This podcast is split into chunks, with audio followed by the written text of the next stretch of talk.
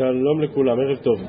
אה, אנחנו בגמרא דף כ"ז עמוד ב' ואנחנו נשתדל היום להשלים את הסוגיה של שבויה, לעיקרי ענייני שבי ואישה שנכבשה וכולי וכולי, דיברנו אתמול אה, ודווקא בסוגיה של הערב יהיו כמה דברים מעניין לעניין שלא לגמרי באותו העניין שנזכרים כאן קצת אגב אורחה בסוגיות אחרות. אנחנו בגמרא בדף כ"ז עמוד ב', קצת אחרי תחילת העמוד ראינו במשנה שאם יש עדים, אפילו עבד ואפילו שפחה נאמנים. כלומר, בין הקולות שהקלו בשבויה, זה שמאמינים וסומכים גם על עדות עד אחד. מספיק עד אחד לומר, ראיתי שהיא לא נפגעה, ראיתי שהיא לא נבהלה, כדי להתיר אותה גם לכהן, גם לבעלה במצב של ישראל, הזכרנו אתמול את מחלוקת הראשונים בהקשר הזה. שואלת הגמרא, ואפילו שפחה דידה מהם לה, כלומר אפילו אם מדובר על שפחה שלה, היא יכולה להעיד על גבירתה, ורמיני, לא תתייחד עמו, עמי, טוב, זו המשנה במסכת גיטין בדף ע"ג אה, והתוספות כאן מעריכים להסביר על מה בדיוק מדובר. לא ניכנס עכשיו לסוגיות של מסכת גיטין כי יש לנו כבר סוגיה של גיטין הערב שהיא נמצאת רק כאן בש"ס, היא לא נמצאת במקום אחר.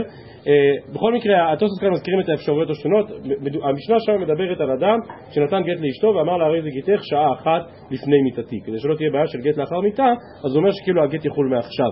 אם אחר כך הוא יבוא עליה יכולה להיות בעיה איזו בעיה, אז זה בדיוק הדיון כאן בין הראשונים, היום יש כאן בעיה של גט ישן, גט ישן הכוונה, אדם כתב גט לאשתו, עוד לא נתן לו אותה אבל אחר כך בעליה, ואז יכול להיות שהגט בטל, יכול להיות בעיה אחרת, וזה שאולי הגט יחול, אבל אם הגט חל ואז הוא בעליה פעם נוספת, פעם נוספת הוא כאילו קידש אותה מחדש, טוב, שוב, זה לא, לא עיקר הנושא שלנו, תראו כאן בתוספות, על כל פנים, במצב כזה, בהקשר של אותה משנה, אסור להם להתייחד.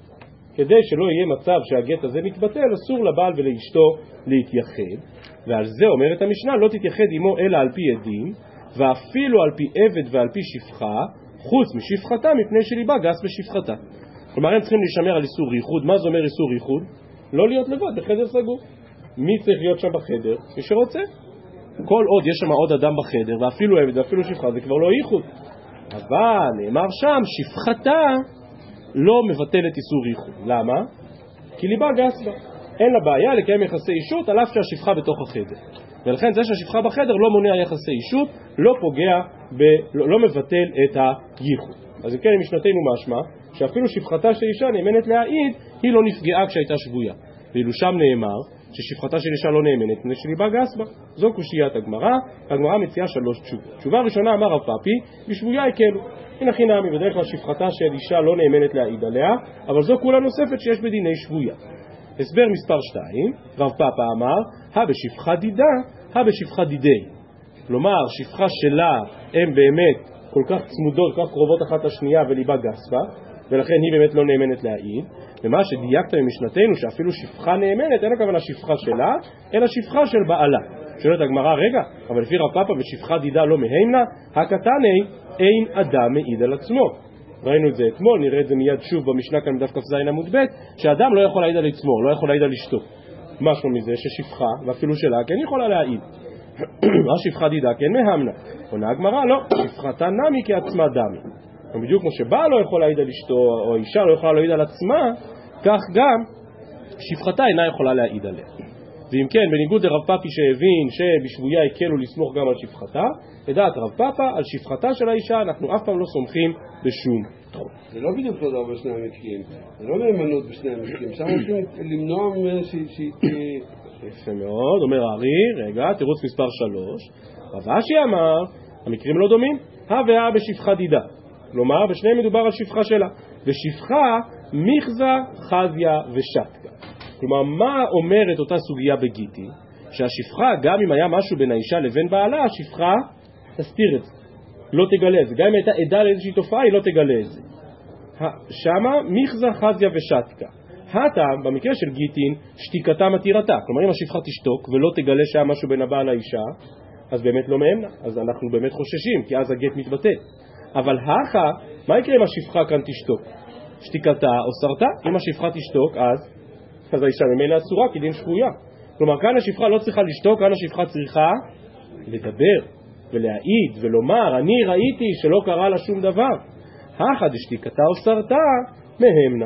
כאן שהשפחה צריכה רק, כאן שהשפחה לא רק שותקת, אלא היא צריכה לדבר, אז היא נאמנת. שואלת הגמרא, השתנמי אתיה ומשקרא. טוב, אבל סוף כל סוף, אם אתה אומר שיש מערכת יחסים כל כך קרובה ואינטימית בין האישה לבין שפחתה, אז, אז כמו ששמה מה שמצופה מהשפחה זה לשתוק, כאן מה מצופה מהשפחה? לדבר, ולהגיד, ולהעיד, אני ראיתי, לא זז ידי מתוך ידה וכולי וכולי. עונה הגמרא, תרתי לא עבדה.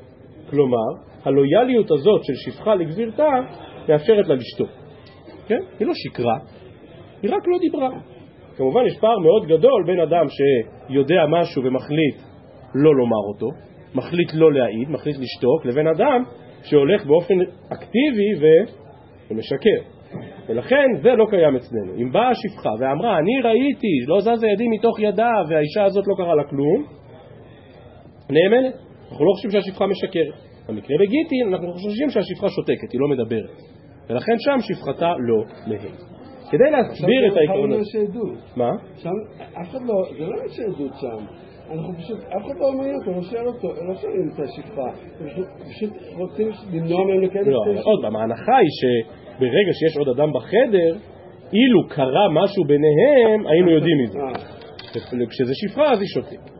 יפה. כדי להסביר את העיקרון הזה, שאדם לפעמים יכול לבחור באופציה הקלה לשתוק, אבל יהיה לו הרבה יותר קשה לבחור באופציה של לדבר ולשקר, מביאה הגמרא הוכחה נוספת, וזה כמו שאמרתי מקודם, מעניין לעניין לגמרי לגמרי שלא באותו העניין, בנושא שונה לחלוטין בדיני ממונות, אבל אותו עיקרון.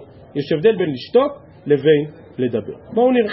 אומרת הגמרא, כי הא דמרי בר עיסק, סוקיית מרי בר עיסק ואמרי לה חנה בר עיסק, ומעשה שהיה כך היה. אבא של מרי בר עיסק הלך לעולמו.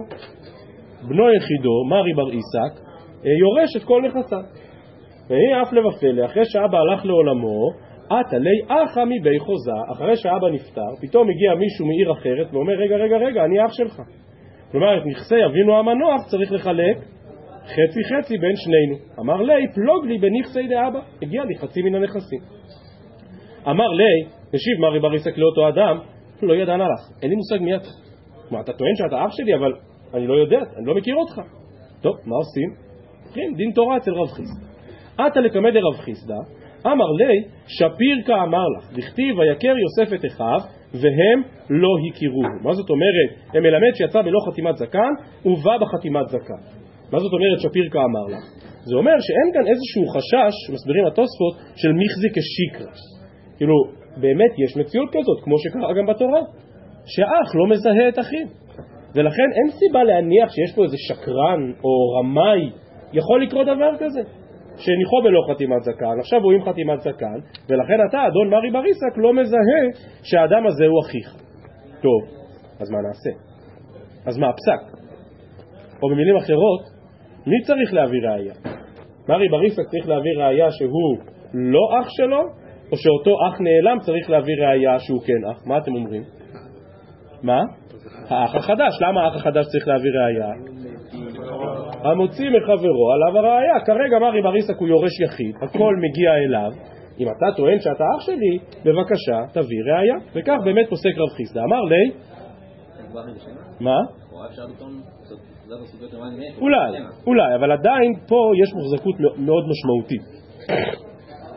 סליחה, ולכן זה המוציא מחברו עליו הראייה. אמר לי, פוסק רב חיסדא לאותו אח נעלם, לאותו אח חדש, זיל אייתי סעד ידי אחורה, אז לך תביא אחי, לך תביא עדים, שיעידו שאתה אכן אח של מרי בר עיסא. ועכשיו מתחיל הסיפור. אמר לי, משיב אותו אח נעלם, איתלי סעדי, יש עדים שיודעים שאני אח שלו, אבל מסתפינו מיני דגברא עלמא הוא. אין פה תוכנית אפקטיבית להגנת עדים, והם פשוט חוששים להעיד. הם מפחדים לבוא ולומר שאני אח. כי מרי בר יצחק הוא אדם אלים, ואם הם יבואו ויגידו את זה, הם חוששים שהם ייפגעו. אז יש לי עדים, אבל הם לא מוכנים לבוא. פוסק רב חיסדא ואומר, אמר לי לדידי, כלומר חוזר חזרה למרי בר יצחק ואומר לו, זיל הייתינו את דלאו אחוכו. כלומר, לך תביא אתה עדים שהוא לא אח שלך. כבר בא בתביעה למרי בר עיסק. אמר לי, שואל מרי בר עיסק את רב חיסדא, כבוד הרב, דינא הכי? כאילו, זאת ההלכה? המוציא מחברו עליו הראייה. מה זאת אומרת? איך, איך הגענו למצב שאני צריך להביא ראייה? הרי הוא רוצה להוציא כסף ממני. אז איך אני צריך עכשיו להביא ראייה? אמר לי, השיב לו רב חיסדא ולא חושש, הכי דאינן הלך ולכולי עלמא חברה. כלומר, כך אני דן אותך, אתה שואל אותי אם זה הדין? כן. זה הדין לאנשים אלימים. זה הדין, זה, זה הדין לאנשים שהעדים חוששים מפניהם ולא מוכנים לבוא ולהעיד. כן, זה הדין. אתה שואל, זה הדין? כן, זה הדין. כך אנחנו פוסקים לאנשים אלימים. ולכן רב חיסדא אומר לברי בר עיסק, לך אתה ותביא עדים. מה כל זה קשור לענייננו? אומרת הגמרא, השתנמי, כלומר אם ארי בריסק הוא כזה גברא עלמא, בשנייה הוא מביא לך שני עדים, מה הבעיה? יוצא לרחוב, תופס שניים יום, מחר בבוקר אתם בבית דין, כדאי שתהיו שם בזמן. אמר לי, אה, ושואלת הגמרא, השתנמי אטו ומשקרי, תשובה, תרתי לא עבדי, בדיוק כמו שהסברנו מקודם לגבי השפחה. זה שעדים מפחד מרי בר עיסק מעדיפים לבחור בזכות השתיקה, זה יכול להיות. מה לנו ולצרה הזו? עזוב, שאל אותו אנחנו יודעים עדות? לא יודעים. אה. לעומת זאת, זה שמרי בר עיסק הצליח לבוא, להביא שני עדים ולגרום להם לומר דבר שקר, או, זה כבר מרחיק לכת. זה שאדם לא מדבר, לא מדבר. אבל זה שאדם יבוא ויאמר שקר, זה כבר חידוש יותר גדול, ואפילו מרי בר עיסק האלים לא יצליח לגרום לאנשים לעשות כדבר הזה. וזו אם כן הסוגיה שלנו, סוגיית גברא עלמא, שכאשר אדם אכן הוא אדם תוקפן, הוא אדם אלים, אנחנו אה, בעצם מחייבים אותו להביא ראייה. וכך אכן פוסק הרמב"ם, פרק ג' מהלכות עדות, אם ידעו בית דין שבעל דינו אלים, וטען התובע שהעדים מתפחדים מבעל דינו שיבואו ויעידו לו, הרי בית דין כופין את בעל דינו שיביא את העדים, וכן כל כיוצא בדברים אלו דנין בהם לאלים. כלומר הרמב"ם באמת מעתיק את לשונו של רב חיסטה, שכך אני אדון בכל מקרה של אדם אלים. ועדיין יש כאן נקודה קצת מטרידה, והיא, רועי, אני חושב שזה מה שהיה קשה לך, אולי, כדי לשאול מקודם משהו, אבל יש כאן נקודה קצת מטרידה כשרואים את הגמרא ואת הרמב"ם, וזה... בדיוק, כאילו לא שב עד לאכול ביריה. כלל גדול בדין המוציא מחברו עליו הראייה, נכון? אז יש לי תביעה כלפי מישהו, אני עכשיו צריך להביא עדים, נכון? בצ'יק אני אומר, לא, הוא אלים, אני לא יכול להביא עדים, ואז אתה הופך את הכל עליו. כאילו, נמצאת מידת הדין לוקה, משהו נראה קצת מופרע. מי שהוטרד לנקודה הזאת, מי שהוטרד לנקודה הזאת זה התוספות כאן לפנינו, והתוספות כאן קובעים שרק כאשר יש רגליים לדבר, רק אז באמת אפשר להפוך את הדין על שכנגדו. כלומר, זה שסתם ככה בא אחד מבעלי הדין ואומר, ההוא אלים, אני לא יכול להביא עדים, זה לא מספיק. אבל כנראה שרב חיסדא הבין שאמר איבריסה כזה הוא דמות מפוקפקת. ולכן הפך את הדין עליו ודרש שהוא יביא עדים. אבל ברמב"ם, קראתי לפניכם מקודם את לשון הרמב"ם, וממילא השולחן ערוך בחושן מישהו זה סימן כ"ח בעקבות הרמב"ם, הרמב"ם לא כותב את זה. והרמ"א שם בחושן מישהו זה סימן כ"ח משיג על הרמב"ם, אה, משיג על השולחן ערוך, על הרמב"ם, ואומר מה פתאום, דווקא אם יש הוכחה לדבריו. אתה לא יכול סתם ככה לבוא לדין ולהגיד לא, ההוא אלים אני לא יכול להביא עדים, רק אם יש לך הוכחה לזה. אמנם מי שיפתח שם בנושא הכלים של השולחן ערוך, בסמה, ואחרי זה בעקבות דבריו, בתומים, בפתחי תשובה וזה, כולם, הסמה רוצה לטעון שאין מחלוקת בין הראשונים. כלומר שהטענה של התוספות על רגליים לדבר כל כך מתבקשת, שלא יכול להיות שהרמב"ם חולק עליה. נכון, הרמב"ם לא אמר את זה, אבל חייבים להסביר ברמב"ם שגם הוא לא מאפשר לעשות שימוש מופרז בכלי הזה, שאומר ההוא גברא עלמא. ולכן חייב להיות איזשהו גבול לעניין הזה. יפה. אנחנו חוזרים לנושא שלנו ולעניין שבויה. אומרת הגמרא, לימה כתנאי, כלומר היו לנו שלוש דעות בין האמוראים, האם שפחתה של אישה כן נאמנת עליה או לא נאמנת עליה. לפי רב פאפי נאמנת רק כשזה שבויה. לפי התירוץ של רב אשי, אז באמת תלוי אם צריכה לשתוק או צריכה לדבר. לפי רב פאפה לעומת זאת שפחה לא נאמנת, נקודה סוף פסוק. אומרת הגמרא, לימה כתנאי. זו עדות איש ואישה, תינוק ותינוק, כלומר זו עדות הכוונה להעיד על שבויה שלא נפגעה, זו עדות איש ואישה, תינוק ותינוקת, אביה ואימה ואחיה ואחותה, כלומר גם קרובי משפחה יכולים להעיד, אבל לא בנה וביתה, לא עבדה ושפחתה. אז הנה כאן מפורש ששפחה ועבד לא יכולים להעיד על השבויה. ותניא אידך, הכל נאמנים להעיד חוץ מהימנה, כלומר היא לא יכולה להעיד על עצמה, ובעלה, גם כן לא יכול להעיד עליה כמו שראינו אתמול וכמו שנראה מיד. טוב, לכאורה סתירה בין הברייתות האם שפחתה נאמנת או לא. אומרת הגמרא, דרב פפי ודרב אשי ודאי תנאי. הרב פפי אמר ששבויה, שבשבויה הקלו לסמוך על שפחה, אבל אתה רואה שבברייתא הראשונה זה לא נכון. אז על כורחנו שהתירוץ של רב פפי הוא שנוי במחלוקת בין הברייתות. כנ"ל גם התירוץ של רב אשי, שאמר שהשפחה מדברת, כן מאמינים, לא, אבל אתה רואה שבברייתא הראשונה לא מאמינים. אומרת הגמרא, דרב פפא מי לימא תנאי היא, לכאורה גם לפי רב פפא זו מחלוקת תנאים, כי שוב הברייתות חלוקות הם מאמינים לשפחה, אבל אולי לפי רב פפא לא.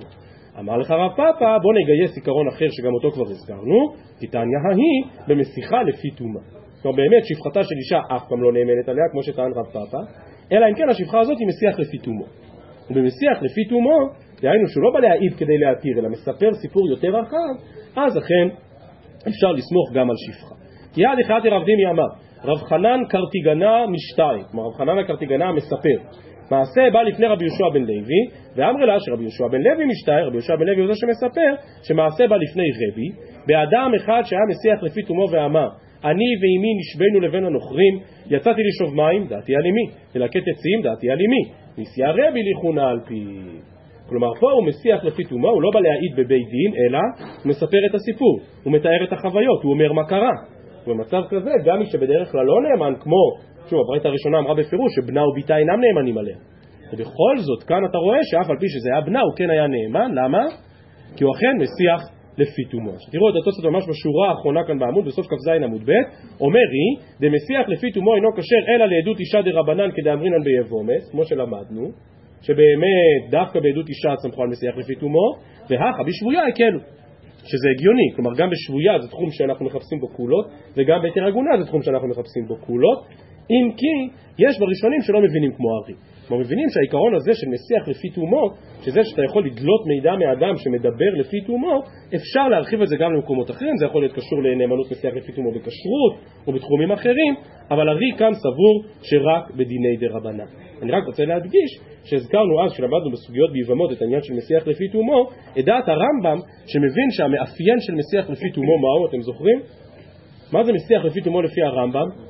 בדיוק, שזה חייב להיות חלק מעוד פרטי דברים. מעוד סיפור. ואני חושב שהסוגיה שלנו מאוד מתאימה לזה. למה הגמרא כאן צריכה להעריך? ללקוט עצים, לשאוב מים, מה, מה נפקא מינה? זו בדיוק הנקודה. זה מסיח לפי תומו. כשהוא בא לספר איזשהו סיפור מרובה פרטים, מרובה הקשר וכולי וכולי, אז באמת אפשר להתייחס לנושא הזה כאל מסיח לפי. מה? אין הכי נמי, הוא גם לא ענה על שאלה, אלא זה יפה מאוד. יפה. ממשיכה המשנה ואומרת, כ"ז עמוד ב', ראינו את זה אתמול. אמר רבי זכריה בן הקצב, המעון הזה לא זזה ידה מתוך ידי משעה שנכנסו נלחורים לירושלים ועד שיצאו, אמרו לו אין אדם מעיד על עצמו. כלומר, אף על פי שרבי זכריה בן הקצב, שכמו שנראה ביד בגמרא כנראה היה כהן, וזה היה החשש כאן, אה, עוד פעם, זה לא מפורש בגמרא, אבל כך מסבירים הראשונים, אבל אף על פי שרבי זכריה בן הקצב לכאורה מעיד על אשתו שלא נפגעה כאשר נכנסו נוכרים לירושלים, אף על פי כן לא קיבלו את דבריו. טוב, אז העיקרון הזה כבר ראינו אתמול, הסוגיה כאן מפליגה, כמו שאמרתי מקודם, לנושא שונה לחלוטין, נושא שקשור למסכת גיטין, הסוגיה הזאת לא נמצאת בגיטין, סוגיה מלב ליבם של הלכות גירושין, אבל לא נמצאת בגיטין, וסוגיה אה, רגישה ולא נעימה, כמו הרבה סוגיות מעולם גיטין. אומרת הגמרא תנא, ושרה בן הקצב היה כנראה יהודי מיוחד, ואף על פי כן, כלומר למרות שעדותו נדחתה, ולמרות שלא האמינו לו שאשתו מותרת לו, ייחד לה בית בחצר. כלומר, הוא לא נפרד ממנה, לא לגמרי ברור, כן גירש אותה, לא גירש אותה, אבל ברור שהם אסורים, כדין שבויה, או כדין בולשת שבאה לעיר. ובכל זאת רבי ישראל בן הקצב נוהג בה כבוד גדול, והערכה רבה, ובעצם היא נשארת לגור בבית בחצר. וכאן הבן שואל, מה יעשה אותו הבן ולא יחטא? הרי אם חכמים פסקו שהם אסורים זה על זו, והיא אשת נעוריו, והיא אהבתו, אז היא יכולה לגור יחד איתו באותו חצר כשהם אסורים זה על זה? גם על הנקודה הזאת רבי ישראל בן הקצב חשב, ולכן ממשיכה הברייתא ואומרת שהיא יוצאה, יוצאה בראש בניה, וכשהיא נכנסת, נכנסת בסוף בניה. כלומר, הייתה גרה בחצרו ובכל זאת נשמרו מאיסור ייחוד. כלומר, אם הילדים היו צריכים לצאת, היא הייתה יוצאת קודם. וכשנכנסו, אז הילדים נכנסו קודם. כלומר, מצד אחד נשארה לגור באותה חצר בדיוק, ומצד שני הקפידו שלא לעבור על איסור ייחוד. עד כאן בענייני שבויה, כמו שאמרתי, עיקר הסוגיה כאן, סוגיה של מסכת גיטין. בעיה בעיה, מהו לעשות בגרושה כן? האם הפטנט הזה, שמותר לגרושה לגור עם בעלה לשעבר באותה חצר ממש, ובלבד שלא יתייחדו, האם הדבר הזה מותר או אסור? התמו דבשבויה הקלו, טרגדיה נוראית, חכמים אוסרים על רב בן הקצב את אשתו אבל לפחות הוא רוצה להמשיך לכבד אותה ושתגור באותה חצר, אבל הכה, כלומר במקרה של בני זוג שהתגרשו לא, או דילמה לא שנה. וגם כאן אפשר אותו פטנט שתישאר לגור באותה חצר, וישמרו מאיסור ייחוד. על מה מדברת הגמרא? כאשר מדובר על, בואו נקרא עוד שורה ואז הכל יהיה יותר ברור. אומרת הגמרא תשמע, דתניא, המגרש את אשתו לא תינשא בשכונתו. מה הייתה, אה, סליחה, קפץ, לא תינשא בשכונתו, ואם היה כהן, לא תדור עמו במבוי. אם היה כפר קטן, זה היה מעשה, ואמרו כפר קטן נידון כשכונה. מה בעצם אומרת הברייתא? שיש שני חששות בגרוש וגרושתו. ממה אתה חושש בעצם? אתה חושש שמא כשהם גרים ביחד, אז הם יחזרו לחיות חיי אישות ביחד. נו, ואם זה יקרה? בסדר? כאילו סוף כל סוף הגרושה היא סך הכל פנויה, יש בהלכה גם מושג של מותר לאדם להחזיר את גרושתו. כמובן שהבעיה יכולה להיות בשני מצבים. מצב אחד כאשר הבעל כהן, ואז אם הוא כהן לעולם היא לא תוכל לחזור אליו כי כהן אסור בגרושה. מצב שני זה אם הלכה להתחתן עם בעל אחר. ואז מצד אחד יש לה כנראה אי אילו רגשות לבעלה הקודם, מצד שני עכשיו זה אסור הרבה יותר חמור, זה איסור אשת איש. ועל זה מה שמחלק את הברייתא ואומרת שהיא לא תינשא בשכונתו, כלומר היא לא יכולה להישאר באותה שכונה, ואם היה כהן לא תדור עמו במבוי. וכאן יש באמת פלונטר שלם בין הראשונים, איך להבין, איך להבין את הפשט של הברייתא. מה המחלוקת בין הראשונים? לכאורה בנקודה מאוד מאוד טכנית, אבל בה נחלקו הראשונים. מה היחס בין שכנותו לבין מבוי? מה יותר קרוב? יש בין הראשונים שהבינו ששכונה הכוונה ממש כמעט באותו בית, כלומר שניים שלושה בתים סמוכים אחד ליד השני. מבוי זה כבר משהו יותר גדול. אז מה יותר חמור, אשת איש או גרושה לכהן? לכאורה לפי זה גרושה לכהן. כי באשת איש אתה אומר רק שלא יגורו ממש ב, באותו אה, אה, דו-משפחתי. אבל באותו מבוי אפשר. גרושה לכהן אפילו לא באותו מבוי. מה ההיגיון? ההיגיון הוא אדרבה, דווקא בגלל שזה איסור חמור. מה, היא כבר התחתנה, היא נשואה עם גבר אחר? אז כנראה שהם ישמרו מן האיסור, ולכן העיקר שלא יגורו ממש בשכנות צמודה. לעומת זאת, לעומת זאת העניין של גרושה לכהן, זה איסור קצת פחות חמור, ולכן צריך לעשות סייג יותר גדול. אבל יש ראשונים שמסבירים בדיוק ההפך. שמסבירים מבוי, הכוונה אותו מבוי, ואז בגרושה לכהן, די לנו אם נחמיר באותו מבוי, בתינשא לגבר אחר, כלומר לא תינשא בשכנותו, אז החשש הוא יותר חמור, זה חשש אשת איש, ולכן אסורה לגור בכלל באותה שכונה. ועל זה אמרה הברייתא וסיימה שכפר קטן נידון כשכונה. והתוספות מסבירים, כפר קטן, הכוונה שאין שם הרבה אנשים. ולכן, למרות שהיא גרה בקצה השני של הכפר, זה עדיין נחשב כמו שכונה אחת, ולכן, שוב, בני זוג שהתגרשו, והלכה אישה והתחתנה עם גבר אחר, ממש לא יכולים לגור באותה כפר, באותו כפר, ולא יכולים לגור באותו רחוב. עכשיו כאמור, המחלוקת בין הראשונים היא במה אנחנו מחמירים יותר, באיסור אשת איש או באיסור גרושה לכהן. מי שרוצה לראות אה, סיכום ארוך ומקיף של המחלוקת הזאת, אז במשנה למלך על הרמב"ם פרק כ"א הלכה כ"ז הלכות איסורי ביאה, משנה למלך דן בהרחבה רבה רבה רבה במחלוקת הזאת בין הראשונים, במה החמירו יותר ומה בין מבוי לבין שכונה. ההלכה הזו על פרטיה ודקדוקיה נידונה כמובן בשולחן ערוך, בסימן הראשון בהלכות גיטין. סימן קי"ט באבן העזר זה הסימן הראשון בהלכות גיטין, וכבר בסימן הראשון מביא המחבר את ההלכה הזו, שבני זוג שהתגרשו לא יישארו לגור בסמיכות אחד ליד השני, שוב, כמה סמיכות, זה כפוף למחלוקת בין הראשונים, כפי שראינו כאן.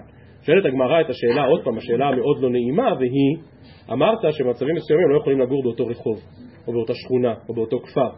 אז השאלה היא מי נדחה מפני מי? רבותיי, לצערנו השאלה הזאת נשאלת הרבה פעמים למעשה, בני זוג אה, גרים באיזה יישוב, נשואים כבר שנים רבות, ועכשיו החליטו לא עלינו להתגרש. אף אחד מהם לא רוצה לעזוב את היישוב, כל אחד מרגיש כאן בבית. אז מי צריך ללכת לגור במקום אחר, הוא או היא? מי נדחה מפני מי? תשמע דתניא, היא נדחית מפניו, ואין הוא נדחה מפניה. כלומר, האישה היא זאת שצריכה ללכת לחפש בית חדש. ואם הייתה חצר שלה, אבל אם הבית שגרו בו עד היום זה בעצם בית ששייך לה, אז ברור שהוא נדחה מפניה. גם החליטו להתגרש וגם הוא יעבור לגור בבית ששייך לה, היא באה להוא. הייתה חצר של שניהם, נכס משותף. אז מי נדחה מפני מי? תשמע, היא נדחית מפניו. ומה יסקינה? אם, אם הבית שייך באופן פרטי לבעל, אז ברור שהיא נדחית מפניו, זה בית שלו, היא לא יכולה להוציא אותו מבית שלו. ואלא בחצר שלה, אז זה ראינו בפירוש בברייתא, אם הייתה חצר שלה, הוא נדחה מפניה. אלא לאו, כי היי גבנה. דהיינו, שבבית משותף לשניהם, אז זה אמרה הברייתא שהוא, שהיא נדחית מפניו, והיא צריכה לחפש בית אחר. דוחה הגמרא את ההוכחה ואומרת למה? דילמה דאגיר מיגר. כלומר, אם זו דירה שכורה, אז היא נדחית מפניו, כי זה לא שייך לאף אחד מהם. אבל אם זה באמת נכס משותף, לא יודע, אז אולי לא. טוב, אומרת הגמרא, אז אם לא, אז מה יהא ועלה? אז מה השורה התחתונה? תשמע, פסוק מאוד מאוד קשה בנבואות החורבן של ישעיהו, הנה השם מטלטלך טלטלה גבר. כאמור, מפרשי הפשט שם מאוד מאוד התקשו להבין מה בדיוק כתוב כאן בפסוק, זה לא הנושא שלנו. ואמר רב, טלטולה דגברא קשיני דאיתקה. בסדר? קצת אולי שונה מהתפיסה שאנשים בדרך כלל יכולים לחשוב שאישה אולי יותר פגיעה, יותר צריכה עזרה, אומר, הגמרא הפוך. הגמרא כאן מאמינה בכוח הנשי, ואומרת אישה תדע להסתדר. אנחנו סומכים עליה שהיא תדע להסתדר יותר משאנחנו סומכים על בעלה. הטלטולה דגברא קשה מטלטולה דאיתקה, היא תסתדר. היא תמצא פתרון. כלומר, אנחנו סומכים על הכוחות שלה עוד יותר ממה שאנחנו סומכים על הכוחות שלו. כמו שאמרתי, השאלה הזו היא שאלה לא נעימה. אתמול עשינו להבדיל, בסדר? באמת להבדיל. עשינו איזושהי סקירה של הרבה מאורעות מאוד לא נעימים, גם כשמעיינים אה, בתשובות של הפוסקים לדורותיהם וגם פוסקי הזמן בנושאים הללו, זה אף, פעם לא נעים, כמו שאמרתי מקודם, זה תורה היא ללמוד לנו צריכים, אבל אף פעם לא נעים לעסוק בעניינים של גיטין, אבל בכל זאת דפדפתי היום קצת בפסקי הדין הרבניים יש בפרויקט השו"ת הרבה מאגרים של זה, אה, באמת כצפוי יש הרבה מאוד תשובות שנכתבו על הנושאים הללו, בעיקר כל מיני מצבים בדיוק על הספק של הגמרא סביב איזשהו נכס משותף. מצא, מצאתי פסק דין ארוך של אחד מהדיינים בנתניה, רב שטר זלמן פרדס, אה, והיה שם מקרה באמת מאוד מאוד מצער של אישה שבעצם הייתה אשת איש אבל הלכה עם גבר אחר, ובינתיים מה שהם עשו זה שפשוט התפצלו בחדרים, כלומר בעלה גר בחדר אחד והיא גרה בחדר אחר. ובית הדין לא הסכים לסדר להם גט. בית הדין אמר, אנחנו לא נסדר לכם גט שאתם נשארים לגור באותו בית. עכשיו האישה אמרה, אין בעיה, אבל אני רוצה להמתין עד סוף שנת הלימודים. והדיינים מאוד התחבטו אם לקבל את הטענה הזאת, או שאי אפשר לסדר גט כששני אנשים גרים ממש ממש באותו בית. אה, מצאתי גם תשובה אחרת, מאוד ארוכה ולפחות לדעתי הייתה מאוד מעניינת, של הרב מיכאל עמוס, היה גם כן דיין בנתניה, היום הוא דיין בבית הדין הגדול בירושלים.